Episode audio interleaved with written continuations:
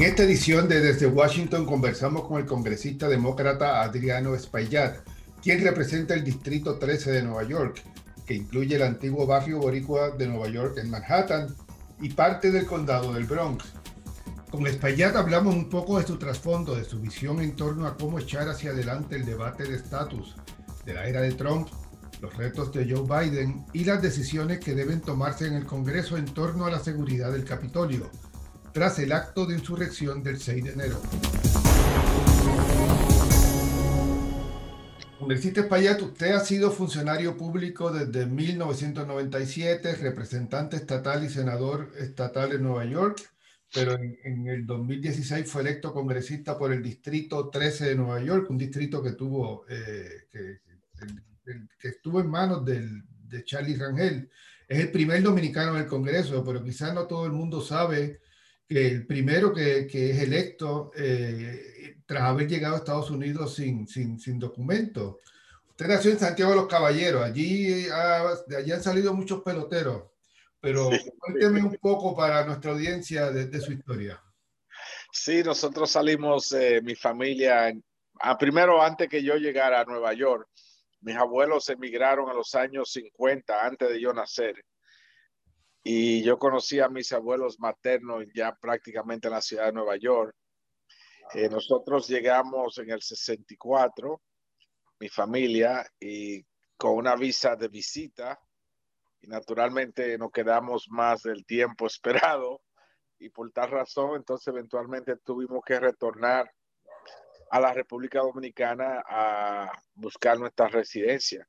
O sea que esa fue la historia. Eh, volvimos después y ya nos establecimos permanentemente en los Estados Unidos y el resto es historia, como dicen.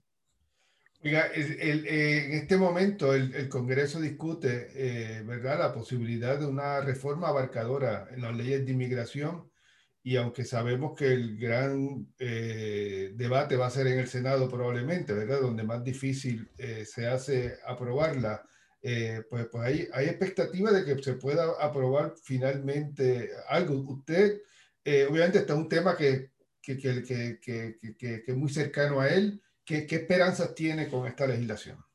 Bueno, yo creo que es la, una, una oportunidad dorada, como dicen, ¿verdad? En el sentido de que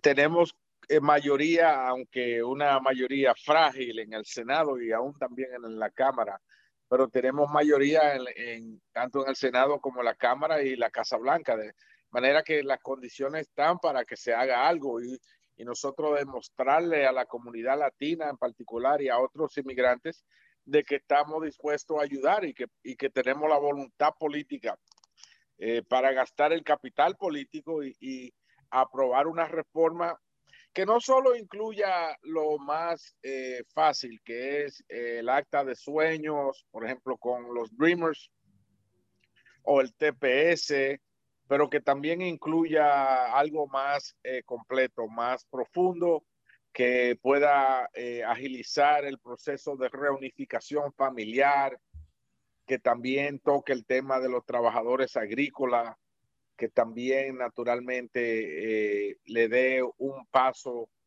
hacia la ciudadanía a todas las personas que quieren a, a aplicar. Eh, yo creo que es una gran posibilidad y va a requerir de nosotros un trabajo fuerte, convencer a muchos de nuestros propios aliados que a lo mejor se sienten un poco tímidos con este tema. Yo creo que lo podemos lograr. Usted ha estado cercano a los temas de Puerto Rico y, y, y particularmente, ¿verdad? Estuvo muy activo con el tema de la respuesta eh, del gobierno federal a la catástrofe eh, ocurrida en Puerto Rico después del huracán María. A finales del dos mil veinte la Cámara aprobó un proyecto suyo que, permite, que permitiría flexibilizar el, el reconocimiento de la titularidad de una vivienda dañada por un huracán. Eh, ¿Cuál es el futuro de esa medida ahora en esta nueva sesión? La, la, ¿Y qué, la, la, qué cambios hace esa medida al sistema actual? Bueno, esperamos en un par de semanas someterla de nuevo y esperamos que la, la senadora Warren sea la, la coauspiciadora en el Senado y tiene el potencial de ayudar a alrededor de veinte mil eh, o más viviendas en Puerto Rico. Pero no se trata solo de Puerto Rico, se trata de cualquier catástrofe natural, eh, un, un desastre natural, como son los fuegos en California, inundaciones en Luisiana o en Houston. Vimos, por ejemplo, la ola de, de frío que azotó a, a Texas eh, la semana pasada. Y yo creo que cuando suceden estos desastres, el requisito es muy estricto eh, y requiere muchas veces de la que, que la persona traigan como un título de la propiedad. Y yo considero que, que es demasiado. Eh, y lo que este proyecto de ley hace es si, sencillamente flexibilizar eso y asegurar que con un bill de, de, de luz, con... con, con cualquier otro tipo de un statement de credit cards, algo así, eh, se pueda ya establecer que uno vive ahí, que uno re, pueda aplicar para la ayuda que provee agencias como FEMA. No se le debe hacer más difícil a una persona que está en el medio de una crisis accesar eh, los recursos de ayuda que provee el gobierno federal. Entonces yo considero que esto es un proyecto que, dado realmente el cambio climático y y el nivel de desastres que se están dando a través del mundo, y particularmente en esta parte del mundo, en este hemisferio, yo creo que es importante que nosotros seamos más prácticos en torno a cómo ayudamos a esas personas eh, en necesidad. U usted eh, dice que, que la senadora Warren eh, liderará la medida en el Senado. Este, ¿habrá tocado ella base con los republicanos? Eh, como sabemos, ¿verdad? Este, se va a necesitar por lo menos diez votos republicanos en el Senado para, para llevar esta, vota, sí, esta medida a votación final. Bueno, fíjate que hay republicanos en Texas y en otros estados que se, se han visto impactados con desastres naturales que podrían estar interesados. Ella ya, eh, ella fue ya la auspiciadora del proyecto la vez pasada en el Senado. O sea, ella conoce el proyecto y yo considero que ella va a estar interesada de nuevo en presentarlo en el Senado Federal. Oiga, congresista, usted conoce muy bien la comunidad puertorriqueña y sabe que el debate del estatus es, está siempre presente.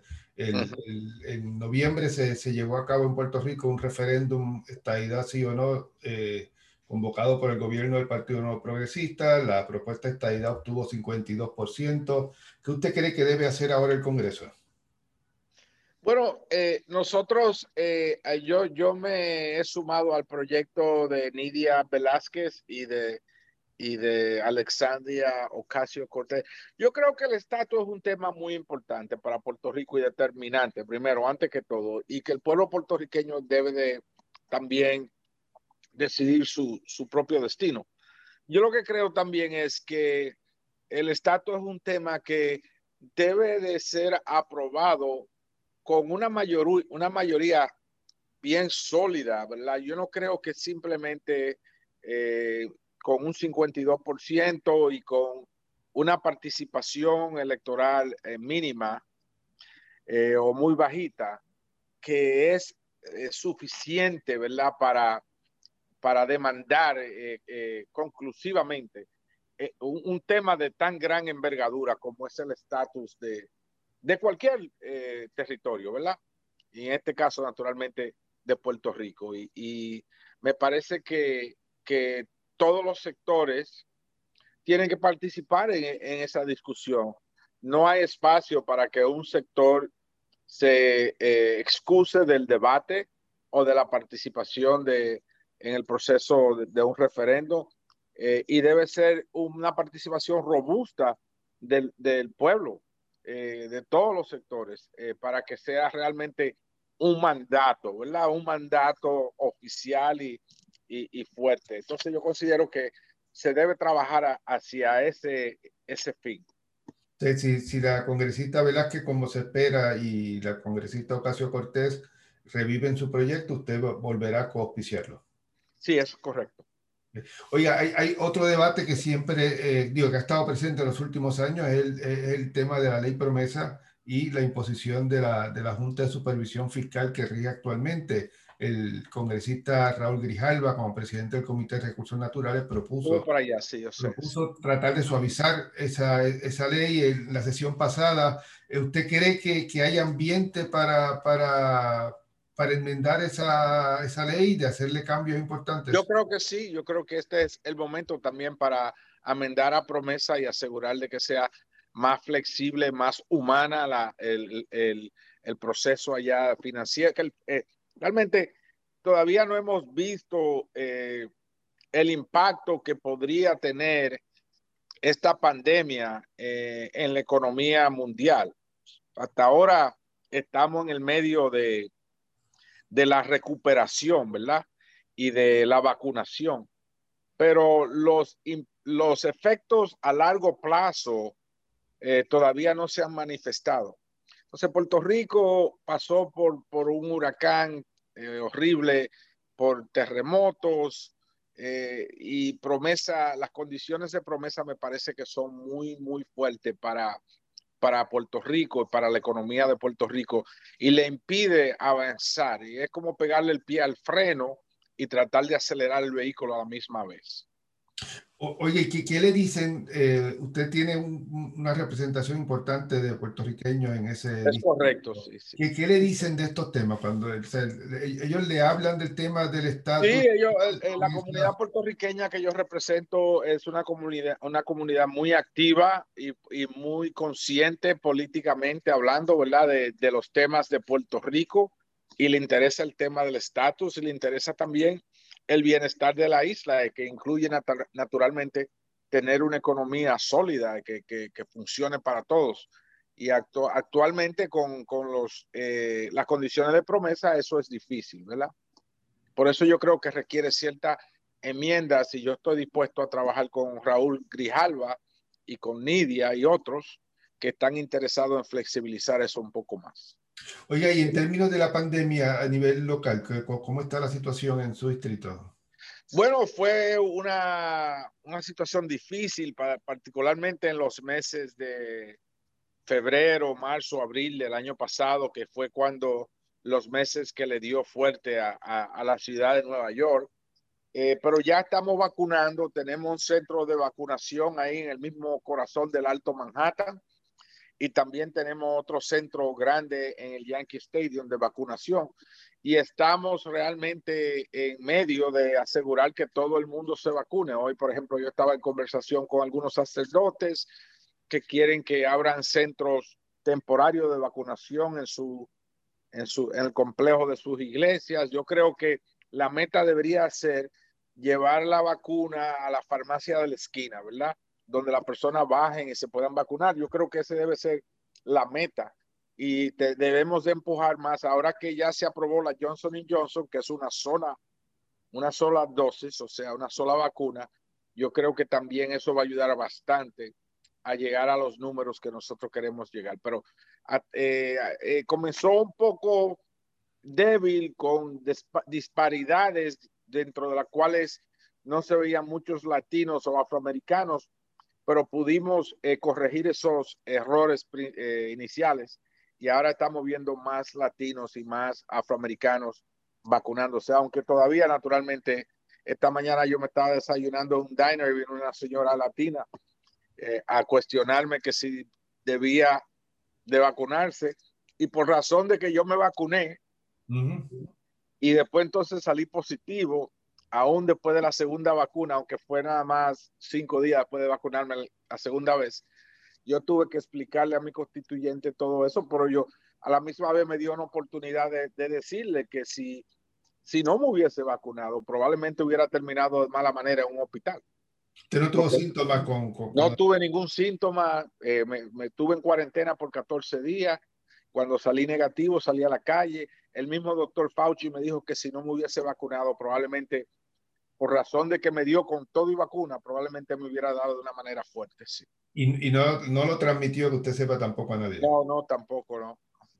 O, oiga, ¿qué, qué representó para, para usted y para su comunidad el, el, el gobierno de Trump, verdad? Usted es un congresista de origen dominicano, inmigrante y negro, y esta sí, sí. semana, por ejemplo, se discute aquí el, el, el proyecto de, de, de reforma policial. Una pesadilla fueron esos cuatro años, porque fue un gobierno que se encargó de, de tratar de avanzar una agenda basándose en el miedo, en la intriga, en, en, en los sentimientos más oscuros de los seres humanos, ¿verdad? Eh, incluyendo naturalmente el racismo y la supremacía blanca. Eh, y para nosotros, eh, las personas que venimos de corte más progresista, eh, fue una pesadilla, porque él comenzó llamándole a los mexicanos criminales y violadores y siguió por ahí acusando a todo el mundo. Entonces, eh, fueron cuatro años difíciles y yo espero que ahora se sienta eh, un aire más eh, puro y más... Eh, estabilidad gubernamental. Yo creo que se siente, ¿verdad? Se, se siente en el ambiente una especie de más eh, estabilidad que trae la administración de Biden, y me agrada de que hemos pasado ya por esa pesadilla. Y, el, y con respecto al, al acto de insurrección del, del seis de enero, ¿dónde estaba usted cuando eso ocurrió? Yo estaba en mi oficina, salía hacia el piso cuando llegaron la policía para escoltarme a un sitio. Yo me quedé en mi oficina con mi staff que estaba aquí eh, eh, y después entonces bajé eh, como a eso de las siete y media antes de la segunda sesión, donde todavía estaba ahí la F B I, estaban limpiando la sangre en el piso, y o sea, un, un, un acto horroroso y de, de bochorno y de peligro también para todos nosotros, porque sin duda esa turba vino aquí a asesinarnos. Eh, buscaban a, a la Pelosi y, y, y al vicepresidente Pérez. ¿Usted cree que estas medidas de seguridad que vemos todavía en, en, en el Capitolio van a continuar por, por, por buen tiempo? Este, ¿Vamos a ver un Capitolio cercado? No creo que, que se termine así. Yo soy parte del comité, del subcomité, que está evaluando la situación de seguridad en, en el compound del, del Capitolio. Y nosotros tenemos que mejorar El, eh, primero el presupuesto, ¿verdad?, que se le ofrece a la policía del Capitolio. También, por, por ejemplo, eh, yo creo que es importante que se hagan operativos eh, de búsqueda de explosivos con los perros que tenemos aquí, la unidad eh, que tenemos aquí, porque yo no estoy seguro que si, es, si suceda otro ataque va a ser de la misma manera. Puede ser diferente. De hecho, ya El, la, la chief, la, la, la, la dirigente de, de, de, de la policía del Capitolio nos ha informado de que hay informes de que esos sectores están hablando de bombardear el Capitolio. Entonces nosotros tenemos que prepararnos para todo, cada uno y todos los métodos que se puedan utilizar para atacarnos aquí en el Capitolio, que no incluye necesariamente eh, una turba, puede ser otro tipo de ataque. Yo creo que es importante que sí, que, que tomamos las medidas necesarias y que le demos los fondos necesarios al equipo de seguridad para que proteja aquí al Congreso de los Estados Unidos. ¿Usted cree que la cosa volverá a ser como antes del seis de enero, verdad? Que no, no solo Yo lo... creo que va a haber más seguridad, sin duda. Yo siempre pensé, uh-huh. eh, antes del ataque, y el mismo día del ataque, cuando yo llegué a mi oficina temprano por la mañana, que caminaba eh, por, por las aceras eh, cerca, aledañas a, al edificio de oficina mío, y yo estaba caminando al lado de, de personas de, de las personas del grupo de protestantes, que ya estaban aquí temprano en la mañana. Eh, sin ningún tipo de dificultad entraron ellos. De manera que yo sentí también que eh, por mucho tiempo, que particularmente cuando yo bajaba por la escalinata de la, de, del Capitolio después de votar, como que estábamos muy susceptibles y abiertos a cualquier tipo de ataque. Yo creo que era muy frágil la, la seguridad, muy, muy eh, floja, y eh, obviamente sucedió así. Vimos que fue así, porque no se pudo impedir, impedir ese ataque y pudieron penetrar el Capitolio y otras áreas del complejo. ¿Usted cree que se va a hacer más difícil para un ciudadano entrar al Capitolio? Bueno, yo eh, será más estricto, pero yo creo que nosotros debemos de luchar para que sí eh, un ciudadano pueda entrar al Capitolio, a su sede de gobierno, y pueda accesarlo, naturalmente con ciertas medidas de seguridad. Usted ha dicho que tiene esperanza, ¿verdad?, con, con el nuevo gobierno de Biden. Si pudiera hablar de una o dos medidas que a usted le, le, le, le dan esa sensación de que el cambio llegó. Bueno, este, este paquete de ayuda que aprobamos era muy importante. uno punto nueve trillones de dólares, muy importante. Yo creo que ahora tenemos que trabajar en un proyecto masivo de transportación e infraestructura. Yo creo que el país lo necesita. Aparte de eso, yo creo que podría ser un buen estímulo de eh, creación de empleo para la población, que sin duda se va a ver un poco rezagada después de la pandemia. Yo creo que eso debe ser el próximo proyecto grande. Oiga, y para terminar, volviendo a Puerto Rico, usted va frecuentemente a Puerto Rico y hay una comunidad dominicana muy importante. Se... Sí, yo, yo, yo viajo lo más posible. Yo viajo lo más posible y tengo grandes amistades allá en la Isla del Encanto. Me encanta visitar a Puerto Rico. Y esa comunidad. Naturalmente visito a Río Piedra y al barrio obrero donde están los dominicanos. ¿eh? Y, y esa comunidad lo conoce, presumo yo. Sí, sí, sí, sí. Claro. También como legislador estatal, ¿no? Sí, correcto. Sí, yo tengo mucho tiempo viajando allá a Puerto Rico. Sí. Okay. Gracias, congresista. Gracias por su tiempo. A usted de éxito por allá. Un placer verle de nuevo.